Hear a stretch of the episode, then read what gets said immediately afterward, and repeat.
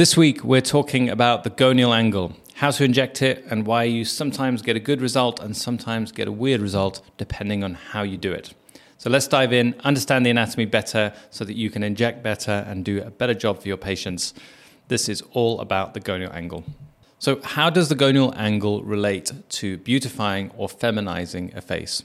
So, the foundational elements of the face are best exemplified by using one of these computer models where they generate a very simple version of a human head, but we all recognize it immediately to be what it is. And these low poly representations of the human head tell us what is most important in terms of the aesthetics of the face. And if you look at any of them, they will have a gonial angle. Of course, they also have the other structures leading into them, so you'll see chin, cheek, temple angles, and the brow ridges, and these form the most important elements of the aesthetic of the face. So I find it really useful to think about the face in this way because that allows me to decide which structures are missing or need enhancing and which ones need blending in or softening. And this is really key to understanding why we inject the gonial angle. Essentially, we are trying to create that important definition, the junction between the neck and the jawline. To keep that separate gives us the framing element of the jawline. I often think about the face as being a bit like a presentation box for the eyes, where we're essentially framing them. And if you think about the jawline and the cheek, these create two triangles which almost look like a presentation as they lead up towards the eyes, which are framed by the eyebrows, and the cheeks, which also support the eyes. And this is essentially what is important with the gonial angle. It's the, it's the bottom base layer of that framing mechanism from an aesthetic point of view. At least that's how I perceive it. So when we're injecting the gonial angle, we are trying to create that definition, the change of angle, and the shadow underneath the jawline that actually creates a more beautiful face.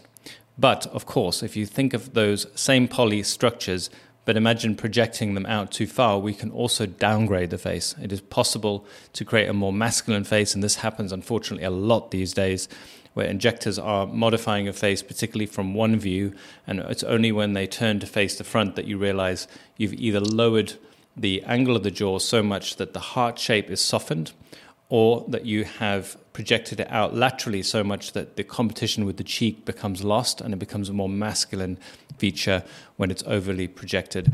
Very easy to do when you look at the face just from one angle while you're doing your procedure.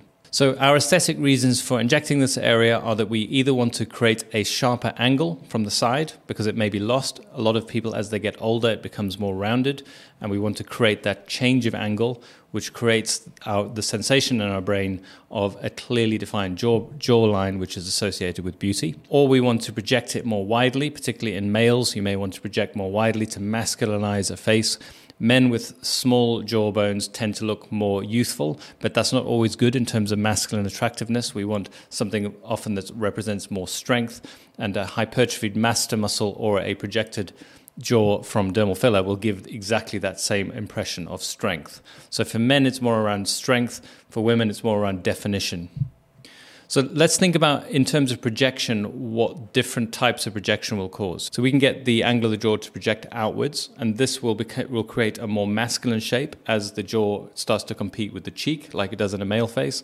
And we can also create inferior projection, and this is also masculinizing, but it's because you're doing the opposite of what a heart shaped face should be. If you imagine a heart, as you project the jawline down and lateral, you're essentially widening that element of the heart shape. And this, this is also a masculinizing feature, but it is sometimes needed so that you can see the definition, which is the other, the other element. So projection does these two different things, but we're often trying to get it just right so we create definition and shadow without creating a masculine face in a female. In terms of the ideal injection location, what I tend to do in most of my female patients is feel for the shape of the existing bone. So I'm looking for that change of angle. I feel for the posterior surface, the inferior surface, and the lateral surface. And then I'm much more oriented with where I want to inject. I'm typically injecting on the lateral aspect if I want definition.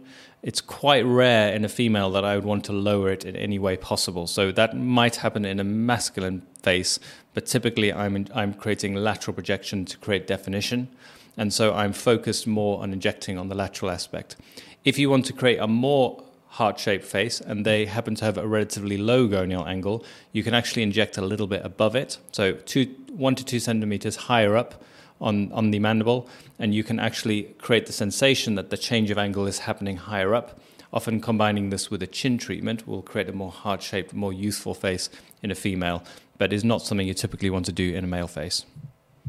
So, why would you inject here? One of the things that I look for as an indication to treat would be a relatively slim face, but without any definition. So, if you feel like the, che- the cheek is fading so gradually into the neck that you can barely tell the difference, but there's already good cheek structure, so you're not worried about that competition in terms of masculinization, just the lack of that shadow here is one reason why I might treat the gonial angle.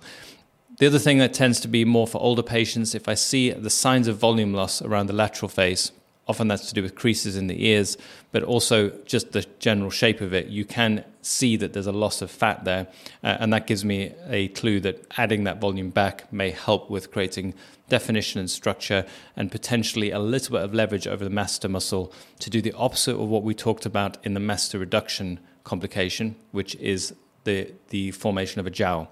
If you put filler behind the masseter and enough of it, I believe it creates a degree of support for the jowl, makes it easier to lift and, and blend in the jowl as you're injecting lower down in the face. So, what are the risks of injecting in this area? Now, I have actually met one clinician who told me she'd had a vascular occlusion in this area, but I personally have never seen one here or seen a case report. But of course, there are blood vessels everywhere. It is possible. I don't think, in terms of vascular occlusion, it's particularly high risk if you are injecting in the most common place people inject. Um, I have experienced on a couple of occasions with older females the crumbling of bone when you inject. And it's quite often the case with postmenopausal women that the bone thins out in this area. In fact, you can see it. Many of us have seen this on scans of the bone at different ages. It's one of the ways that you can age a skeleton is that you lose bone in that part of the gonial angle. Now, unfortunately, you can sometimes feel that when you're injecting, and the, the needle will sink straight into the periosteum, which is rather unsettling.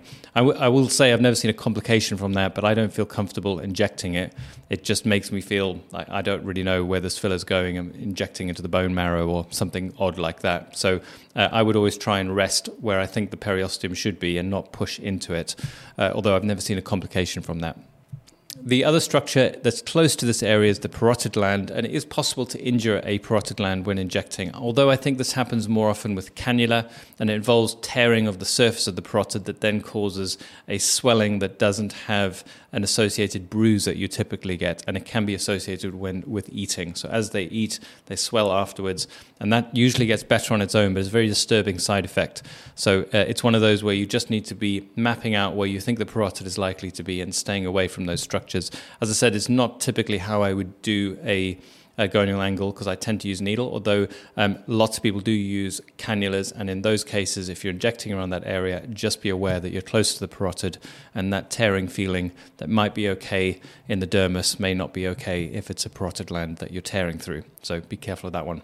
Now, when you're injecting this area, you will find that quite often you find it quite hard to actually hit the gonial angle often the needle wants to go past it, and and you feel like you should be about to touch periosteum, and it just keeps on going.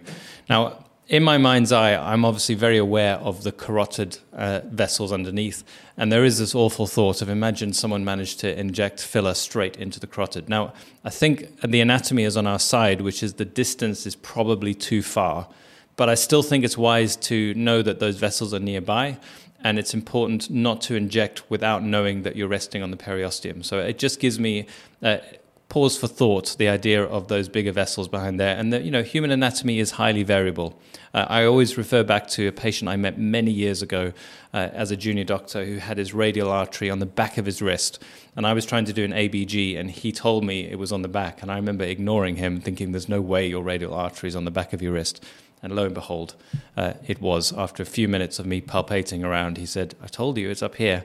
And there it was, pulsating on the wrong side of his wrist. So the, the anatomy could be surprising, and I just wouldn't recommend injecting in that area.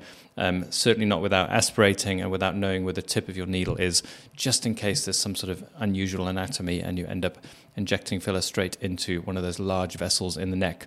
So you will find it hard to hit, find that area sometimes. Usually people are pointed to inferior, so come out, change angle, and go in slowly. And I sometimes just, where I believe it should be, will slow down and try and palpate gently until I feel that reassuring touch of the needle onto the periosteum if you're doing it with a needle. Now, if you're using a cannula, you're much less likely to have anything like that problem because you're angled in a different way. We should be in parallel with it Now, the downside with a cannula is that you may be too superficial. Now, if you're too superficial, then you end up with a safe procedure, but it's little, sometimes less good aesthetically if you're above the SMAS. So, one of the key things around the anatomy in this area is the layers of the tissue. If you're in the superficial fat pad, you're going to have a different result when your jaw moves. The key to filler that moves with the movement of the jaw is that you're deep enough that you, it, it moves with the bone. And you can do that by placing it directly onto the bone or with, by using a cannula and trying to get as deep as you can. But if you're in the layer above, which does give you better definition, which is why people do it, because it's closer to the surface, you can see the filler more clearly and it creates a more defined shape. But the downside is this movement where you see the jawline emerge from underneath the filler. And that's just another little debate you need to have with yourself about which is in the best interest of the patient and how you can balance those forces to get good definition in such a way as, as hopefully it doesn't disturb the patient when they see themselves moving.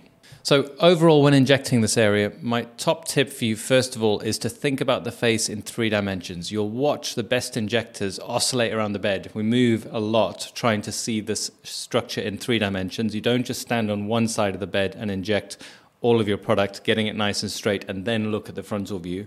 Because what you'll find is a percentage of the time you've turned a young female into an adolescent male in terms of their appearance. So we want to be careful not to do that. That's the aesthetic complication I see happening quite a lot, which you must be aware of.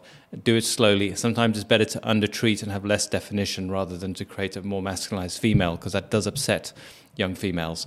Um, so make sure you don't do that by thinking in three dimensions and looking all the time at the whole face, not just the area that you're injecting.